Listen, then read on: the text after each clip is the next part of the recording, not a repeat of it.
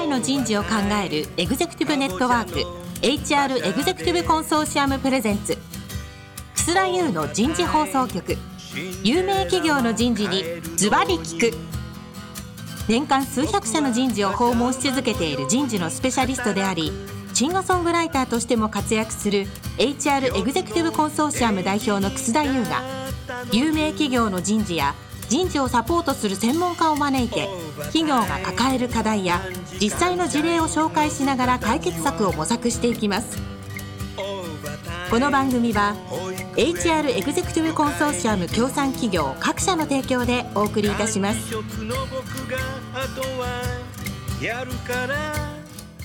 楠田優の人事放送局有名企業の人事にズバリ聞く。パーソナリティの楠田優です、えー、皆さん先週は面白かったね。キリンさんとライオンさんの新卒採用の今ということで、コロナ禍ね、みんな苦労してましたよね。リスナーの会社の皆さんもね、いろいろ苦労されてたんじゃないですかね。でもライオンさんも、キリンさんもなんかヒントがあったかなというふうに思いますので、ぜひですね、今後の役に立てていただければいいかなと思っています。で、今日のテーマは、キリンにおけるインターンシップと入社後のオンボーディングになります。早速ゲストの方をご紹介いたしましょう。キリンホールディングス株式会社人事総務部人材開発担当採用チームリーダーの土屋洋平さんです。土屋さんどうぞ今日よろしくお願いいたします。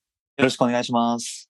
続きましてもう一方、ライオン株式会社人材開発センターのコーチ舞子さんです。コーチさん、今週もどうぞよろしくお願いします。お願いいたします。さあ、早速ですが、キリンさん、土屋さん、キリンにおけるインターンシップと入社後のオンボーディング、インターンシップはこのコロナ禍で少しやり方変えたの？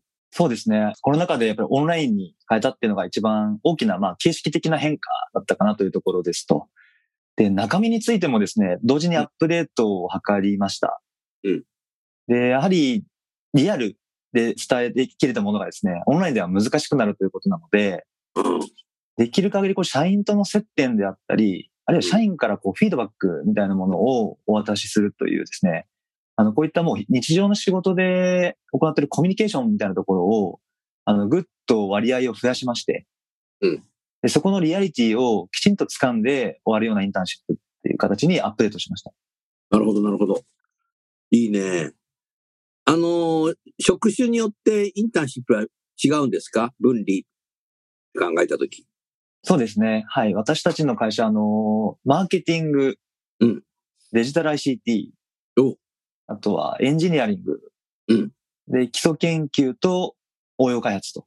おお、5つこ。この5つをですね、インターンシップ設計コースを持ってますね。おお。研究のインターンシップってなんか難しそうだね。そうですね。ここは、まあ。玄関とかなんかフラスコとか出てきちゃうの？あそういったあの実験的な要素はないんですけども、うんうん、どちらかというとこう未来の種となるこうシーズを探索していくような、まあ、疑似体験。シーズはい。なるほどなそれはいいね。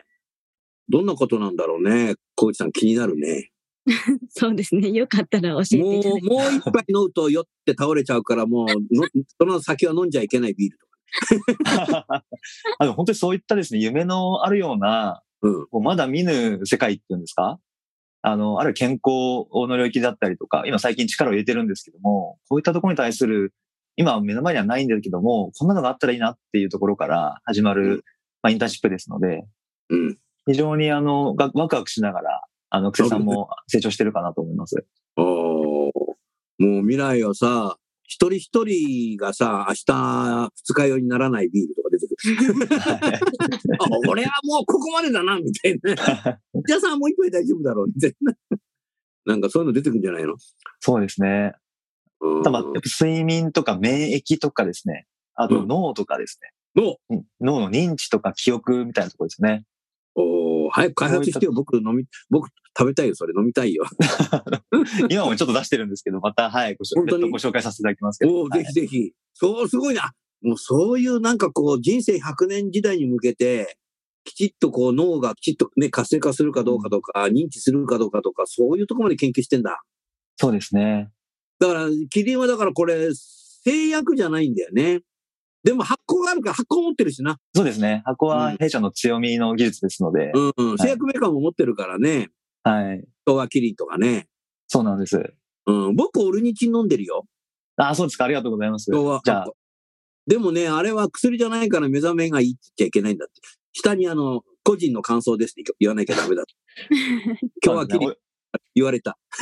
はい、あれ、オルニチンは飲むと朝目覚めいいんですよね、とかって、いや、もうそれは個人の感想です。ク田さんはたまたまそれ聞くんだ。これ薬じゃないから。そうなんですよね。お医者さんが処方してるわけじゃないんですね。言わなきゃダメって言われて。はい。言うようにしてますけどね。でも、あ、だんだんそういうのを研究するようになってんだね。面白いね。はい。うん。オンボーディングっていうことはどうですか？入社したオンボーディングはですね、まあ入社した後もそうですけど、入社前から始まってるっていう。入社前から詳しく教えてよ、入社前のオンボーディング。まず、まあ内定式以降ってところになるんですけども、10月1日ね。10月1日ですね。うん、まずはこう、配属先を決定していくコミュニケーションっていうのは非常に、まあ彼らも関心のあるところで大切ですので、リアルの面談を通じてですね、まあ丁寧にあのご本人のウィルであったり、まああるいはキャンっていうんですかね。あの、これまで培ってきた強みとか、まあ、こういうものを聞いていくっていう作業と、一方で、あの、社会人、組織人として、こう、スムーズに、あの、立ち上がってもらおうということで、まあ、一定の、こう、インプットっていうんですかね。あの、グロビスさんみたいなところを使っていたりとか。あのー、キリンさんは何？以前からそういう内定期間中に、もう学生さんにどこ配属するかっていうのをなんかこう呼んだりして、話し合ったりしてたのそれとももうそうじゃなくても、だあれでもなんか入社してから人事が決めたところに配属っていうのを通達してたの？あもうこの十数年ぐらいずっと配属先の前にこう面談をして、うん。きちんと確認しているのと、最近ですと、いわゆる入社前に配属先の通知ってあるじゃないですか。うん。で、このタイミングも面談をしてます。面談の中で紙で伝わることだけじゃなくてですね、なぜそこにえー、配置になるのか、こう期待していることだとか。おお、それは重要だね。もう一人一人丁寧にやるっていうことで、ここが入社前のボーディングですね。土屋さん素晴らしいよ。もうリスナーの企業それやってないとかみんなやった方がいいよ。もう、なんでそこに行かなきゃいけないんですか総合職だからとかっつって。会社、企業があるみたいでさ。はい。えー、じゃあもう行きたくありませんって辞めちゃう学生も最近増えてるし。だからやっぱりね、どこに、場所にどこに行くんじゃなくて、そこの場所で何を期待されてんだと、仕事をっていう。仕事の説明をすればみんな誰でも行くと思うんだよね。うん、そこがいきなりさ、なんか東京の会社になんかね、入社したのになんかね、九州行ってくれとか四国行ってくれとか言ったことないですけど、みたいな。総合職だから行くんだよ、社会人なんだから、みたいな。それじゃダメだよね、土屋さん。そうですね。僕の時代なんか完全そうですから、もう。まあ、納得感がじゃああまりないままにこう、なんでだろうってもやもやしてたってことですよね。行けば納得するからってこんな感じだった。なるほど。俺だってそれが通用しなくなってきましたよね。俺だってそうだったんだぞって先輩がみんな言うから、あ あ、そうですか、みたいな。はい。ひどい時代ですよね。なんかもう、戦時中の赤髪みたいだよね。なるほど。うん、グアム行けみたいな。なんでですかとかってのもう、そこでもう、ピンタこらっちゃいますよね、なこと言ったら。うん、なるほどなうん、丁寧ですね、キリンさんは。何人ぐらい採用するの？毎年、新入社員は。アバウト。毎年100人ちょっと、わお。はい、採用してます。100人って顔と名も覚えられる？そうですね。あの、まあ、なんだかんだ覚えてますね。お記憶力のいい人が採用担当者、責任者にならなきゃいけないね。ここで覚えてませんとかさ、どうしようかと思う。ピーって鳴らそうかと思った。やっぱり自分たちが採用した、こう、新しい仲間ですので、はい、そこは嬉しいですよね。まず、あの、嬉しいですし、コミュニケーションする中で、もう顔だけじゃなくて、いいとこだとか強みっていうのをきちんと抑えようっていうのは、まあなんか最低限というか大前提なのかなというふうには思いますね。うん。もう、土屋さんのそのね、考え方が素晴らしいね。考えてみたら新卒採用って将来の社長候補を採用してんだよな。そうですよね。いや、本当そうだと思います。将来の可能性を広げるために定年した後かもしれないけど、定年した後にさ、えあいつ社長になったの？みたいな。うん22の新卒のあいつじゃん。あれ、俺が引っ張ったやつだよ、とか。俺が入れなかったら違う人が社長になってるよね、とかって。なるよね。はい。必ず、ね。その気持ちで取ってます。うん。あなた採用担当何年やってんの？私、実はあの、長いんですけど、2016年に一旦採用担当になってですね、で、その後ちょっと移動とか配置とかいろんな育成とかっていうのをいろいろ点々と学びながら、また戻ってきたっていう感じなんですよ。うん。そうすると4年か5年ぐらいやってんだ、でも。あ、そうね、トータルでいくと4年から5年は関わってますね。そのぐらいやるとさ、その中から誰か一人は必ず社長出る。そうですね。あの、それを信じて、まあ、もう5年分いますんで、500人いますんで。500人の中では、ええなんか土屋の採用したやつだけなんか社長ならねえよな、みたいな。そんなことはそうですね。だから未来のどこかで寂しい思いをしてるかもしれませんけども、まあ、そうならないように。なるほどな。あとはその、インターンシップとか、オンボーディングで、なんかリスナーの皆さんに伝えたいことってありそうですか？ここで。あの、インターンシップの設計の、こう、こだわりというか、まあ、芯というふうにしてるところが、もう本気で成長するっていうことを置いてます。お本気で成長する。はい。おで結構だ、成長ってのは、あの、ある意味苦しい場面が必要だと思ってますんで、おっしゃる通りだ。もう、なんでしょうね。ほ仕事の本番さながらのシチュエーションを用意したり、うんまた、あの、そこに、まあ、暖かくも厳しい上司、先輩社員っていうのを配置して、うん。で、なんでしょうね。なんかこう、上辺だけなぞって終わりではなくて、あの、もう徹底的にこうチームで考え抜く。で、失敗もする。で、そこに対して、いいタイミングで先輩上司からフィードバックをしてっていうことで、うんそういった成長サイクルをですね、かなりこう練り込んだインターンシップ設計にしてまして、うんで、結構終わった後に学生さんからも、あの、その意味が分かりましたと。あの、本当に成長しましたと。おで、明日以降、これを使ってさらに成長しますって、こういう前向きな感想をもらう方多いので、まあ、そこやっぱ聞いてるんじゃないかなと思ってですね。おーそれは素晴らしいな僕なんか全然成長してないもんな。もいや、そうですか。ういいかってしなくて。いやいや。コーチさん、はい。土屋さんに質問ございますか？このインターンシップとオンボーディングについて。そうですね。オンボーディングの方で、やっぱりあの、コロナ禍で若手の方々とか、まあ、なかなか先輩と、まあ、テレワークが推進されてると、コミュニケーションの機会減ったっていうふうに、まあ、世の中で言われてる方々もいらっしゃると思うんですけれども、なんかそれに対して対応とか、追加で何かされてることがあったら教えてもらいたいなと思いました。あ、ありがとうございます。先輩社員とのつながりは意図的に、あの、創出をしていってですね、えっ、と、最近ですと10月の、まあ、一品の内定式で、まあ、先輩社員が出てくるんですけども、先輩社員がですね、内定者に向けて、こう、キリンガイドブックみたいなのをこう作ってくれてですね、へえで、誰がどこにこう配属になったとか、どんな方がいるかとかと、プロフィールだとかですね、あの仕事の概要、会社の概要、こういったものを内定者とか一個目の先輩が、自身がみんなで作って、へえで、みんなが困るであろうっていうことを、まあ一年前の記憶をたどりながらこう渡してあげるみたいなことが、この3年ぐらい続いているんですよね。それすごいね。すごいね。自発的な活動です。うーん。もう入社して1年経つとそういうことができるようになるんだね。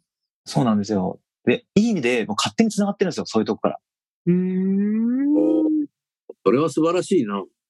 いいいカルチャーじゃない。いや、すそれってごい見てて土屋嬉しいですさんカルチャーだぜ。これカルチャーですかね。そういう、だからカルチャー説明したりするとき、そういうのはうちにあるんだみたいなことは強く言った方がいいんじゃない？のああ、なるほど。でも、あの、先に言っちゃうとバレちゃうので、あの、実は隠してたんですよね。サプライズにしたかったっていうのがあって。サプライズにさ、サプライズがいいのか。どっちがいいですかねあの、先に言っておくのが。それはちょっと今夜寝ながら考えましょう。えーサプライズもいいけど、前もって言った方が、キリンと他社を選んでた時に、キリンのなんか自分を可愛がってくれんじゃないか、目かけてくれんじゃないか、先先輩、うん、特に体育会系の部活の人だったらそっちの方がいいよな。そうですね。先輩って重視するから、サークルやってたりとか、はい体育会系やってたりすると、特に学知化がなかったからサークルの先輩っていうのはあんまりないから、うん。逆にそういうの欲するんじゃないかなと思ったな。まあ、それはど一長一短あると思うけど。はい。おーコーチさんいいですか？ねはい。大変し温かい社風が伝わってきました。はい ありがとうございます。ええで、もう内定者も入社したらもうみんなで中野で飲みに行くの？そうですね。最近はそういった飲み会、懇親会ってやってないんですよね。まあ、うん。公式な、オフィシャルな？っていうことでいくと、なかなかやっぱりコロナとの戦いがまだ続いているので、うん。まあ安全ファーストってことでやってないんですが、うん。まあただ結構内定式後にポツポツこう各エリアであのうん集まってやってるって話は聞くので、うんうん。まあそういったところのやっぱりこう渾身したりお酒飲む機会っていうの好きな社員がやっぱ集まってるんだなってところは安心しながら見てますかね。うん。入社して配属ってのは何月何日なんですか？あの配属はまあ4月1日なんですが、もう4月1日に配属しちゃうんだ。ええ、そうなんですよ。配属したなんか新入社員の研修とかやるんだ。そうですね。研修終わってから配属じゃないんだ。へえ。配属は先を知った状態で研修を受けてます。うんうん。はい。でここは早めに自分がどこで配属するんだっていう、まあ、ある意味、こう、期待と、あの、コミットみたいなところを持ちながら研修を受けて、で、逆に研修期間で不安感をきちんと取り除いてもらって、まあ、スムーズに配属先で活躍できるようにっていう、こういう思いで先に伝えてるってことをしてますね。ああ、そういうのがいいね。だって配属サプライズって関係ないもんな。そうですね。いかに早くこうマインドセットしていただくかっていうのが大事だと思ます。そういうのが重要だね。へえ、なるほど。それは面白いな。ああ、でも一個一個その時間軸の中でどっちがいいかっていうのをきちっと明確に考えてやってるね、キリンさんは。そうですね。やっぱりストーリーだと思うので、点ではなくて、やっぱりこう、線面ということで、ちょっと長い時間軸で3カ年ぐらいのこう育成体系を考えたときに、うん。入社前のオンボーディング、あるいは入社直後のオンボーディングってどうあるべきかと、こうんれなんかつながりを意識して作ってるかなというふうには思いますね。うん入社して1年後とか3年後とかにまた何か集まったりすることってあるの？人事が集まったり、研修したりとか。あはい。あの、ありまして、毎年1回は、あの、同期で、えー集まってですね、で、その時のこう状況の、まあ、シェアだったりとか、あるいはこれから必要になってくるものの学びであったりとか、うんまあ、こういうものをやっていくと同時に、えー、3カ年共通ではやっぱりキャリア、キャリア形成ってところについては、まあ、事実的なキャリア形成を促すコンテンツっていうのを、まあ、いくつかセットして、まあ、毎年みんなが集まる場を作ってるって、そんな感じですかね。それも長期的なことを考えたときにオンボーディングなんだよね。そうですね。まさにおっしゃる通りだと思います。はい。そうすると1年後とか2年後、3年後の新入社員を見ると成長してんな、こいつらとかって思う？あの、みんな、こう確かの成長っていうのはまあ実感しながら、まあ一方で悩んでることもいますので、そりゃそりゃ人間だもんな。動物じゃない、キリンじゃないからな。そうなんですよ。動物じゃないキリンなので、動物じゃないキリン。やっぱみんな集まるといいですね。あの学びのお裾分けであったり、あ、みんな悩んでるんだってことを気づけて、少し内省が進むんですよね。悩んでることがお互いに分かったときに、その悩んでることについて議論すると、その議論の中でな悩みがぶっ飛ぶような着地点って出たりするんだよな。いや、もう本当そうなんですよ。家に一一人でいて悩んでても何にも解決できないけど。そうですね。あの、悶々とするだけだと思いますので、やっぱりこうん家にいたら悶々とするだけだもんな、悩んでう、るのはい。あぐるぐる回ってるだけだもんな。だからはい悩みっていうのを相手に伝えた方が、相手も悩んでたりするし、うん。で、相手に喋りながら自分で出口を見つけちゃうこともあるし、はい。相手が悩んでなかったら、こうしたらいいんじゃないのっていうことがある。だからやっぱ対話って重要なんだろうな。そこだよな。本当に対話から糸口を見つけて、少しこう前を向いて、研修後に、まあ、現現場に戻ると。こういうそういう意味ではだなと思います一年後にあったりね、するっていう動機意識が集まってさ、なんか悩みをぶつけ合ったりさ、楽しさをぶつけ合ったりすると、俺も頑張ろう、私も頑張ろうっていうふうになるはい。だろうね。女性も増えてんの？最近は、採用は。もう今半々どころか、去年は女性の方が多かったですね。すごいね。人類の半分以上が女性なんだから、そのぐらいやってもいいよな。ええへえそうだよね。消費者だって男女半分ずつぐらいだよね、御社の。これ、そうですねライオンさんもそうなんだろうけど。うん。それはいいね。理系女もいるの？理系上は多いですよ。あの、弊社技術職は、その100人のうち半分ぐらい技術職だったりしますので、え、学部的には理系女だとどの辺なの？えっと、いろんなところからあります。生物、科学、あるいは物理系、あとは工学系、機械電気。あの。機電も。うんはい、機電も、はい。機電少ないけどね。あそうですね。母数は少ないけどって感じですね。メーカーっていう、メーカー全部機電持ってっちゃうから。そうなんですよみんな欲しい。からね。そこは結構苦労したりしてますけども。工場は電気で動いてるから。はい。工場は機械で動いてるからな。うん。そうですか。あ、あ、化学もいるんだね。化学は多いですね。でね、今日はキリンの方に行ったら薬学とかもいるだろうから、そういう中でなんか新しいね、キリンさんと、今日はキリンでなんかインクルージョンできてくれば新しいものができてきたりするね。はい。面白いね。もう一つぐらい、コーチさん、土屋さんに質問しようよ。そうですね。じゃあ、インターンシップのおすすめポイントみたいなところ教えてもらっていいでそれすかはいいね。聞きたいね。キリンのインターンシップのおすすめポイント。どうぞおすす。めポイント。はい。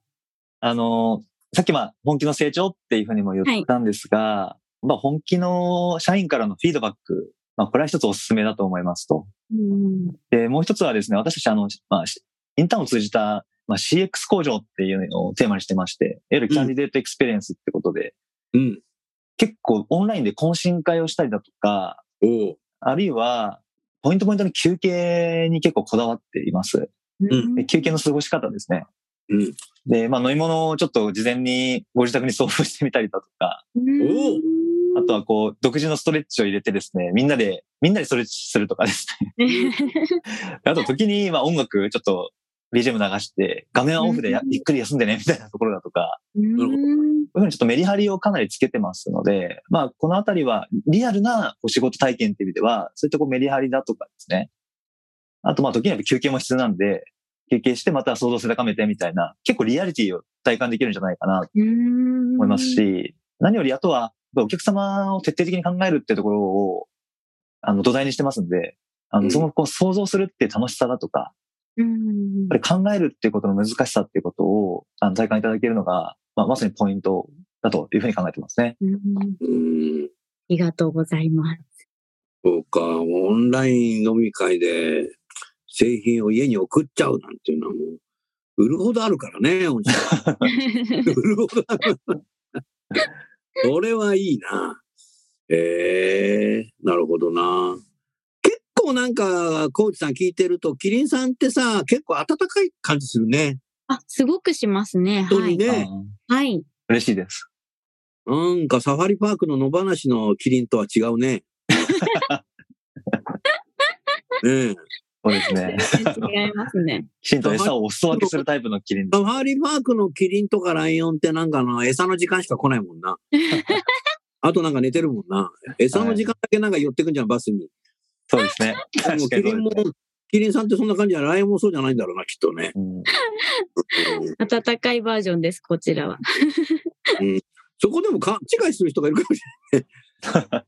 うん。だだそれ結構いいよな。うん。暖かいよな。うん。丁寧だね。あと、うんうん。雑じゃないね。シアさ。うんんそうですね。ああとポイントでいくとですね、例えばこう、インターンシップをまあ3日間やりますと。うん。で、3日間で終わらせないっていうのが結構大事でして。つまり残業するってこと？それ。いや、じゃないですよ。あの、あそうじゃ4ない日目以降、4日目以降ですかね、で、デイ4以降の、やっぱり日常に接続するっていうのが大事だよっていうのを必ず伝えて、お土産を渡してます。それでは。お土産？へえ。明日に接続しようと。午後の午後の紅茶。そうですね。明日の紅茶です明日の紅茶ね。ね。はい。へえ。あ、インターンシップは3日だけども、もう4日目も、なんか内定者同士でなんかやりなさいとかそういうこと？まあ、あの、そういうのもそうですし、デイ4イベントみたいなのをちょっと打ち立てたりですね。具体的に何？デイフォーイベントって。まあ、3日間でお伝えしきれなかったスペシャルコンテンツであったり、ちょっと希望者だけのリアルな、もう現場に行ってですね、見学したりだとか、例えばそういったこう、デイ4イベントって形でですね、ちょっとスペシャルコンテンツを追加してみたりとか、こういうのも結構やっぱ長い時間軸を意識して作ってたりします。でも今後あれだね、それは逆にさ、工場見学とかできそうだね。そうですね。本当に、あの、まさにそういう形ですね。あの、インターンでリアルで見れなかった部分を、翌日以降のどっかでこう見れるみたいな。やっぱ製造業はやっぱ工場見学っていうのが一つの差別化だからな。いやままさにおっしゃる通りですね。そこはやっぱり大会いただきたいですね。どんだけ出てくんだみたいな。ベルトコンベヤーに乗ってね、ベイルがさ、やどんだけ乗れば。どんだけ飲めばいいんだみたいな。飲んじゃいけないだはい、けど。うん。あれのやっぱり最新の工場とかってやっぱり見せるのいいね。結構喜ばれますね。喜ぶよな。はい。最後お土産あげるとかさ。はい。少しなんか、あの、社会貢献みたいになっちゃうかもしれないけど、でも、でも、ずそれ重要だよな、見せるのな。うん。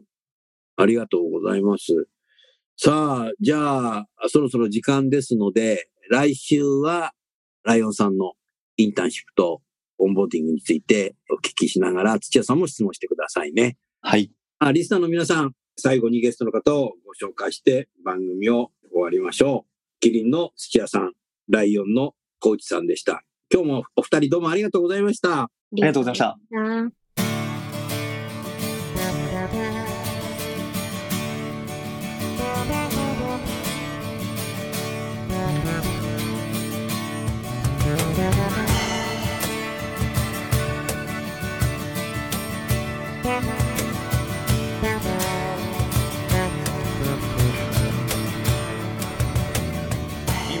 今日のお話はいかがでしたか？楠田祐の「 The Times Will Change 時代は変えられる」とともにエンディングといたします。この番組は日本最大級の人事ポータルサイト HR プロのウェブサイトからもお聞きいただくことができます。HR エグゼクティブコンソーシアムでは月例勉強会や分科会などを通して人事エグゼクティブの方々の共通の人事課題に関する本音の議論の場を提供しています。ご興味がある方はぜひウェブサイトをご覧ください。この番組は HR エグゼクティブコンソーシアム協賛企業各社の提供でお送りいたしました。楠田優の人事放送局有名企業の人事にズバリ聞く。それでは来週もお楽しみに。帰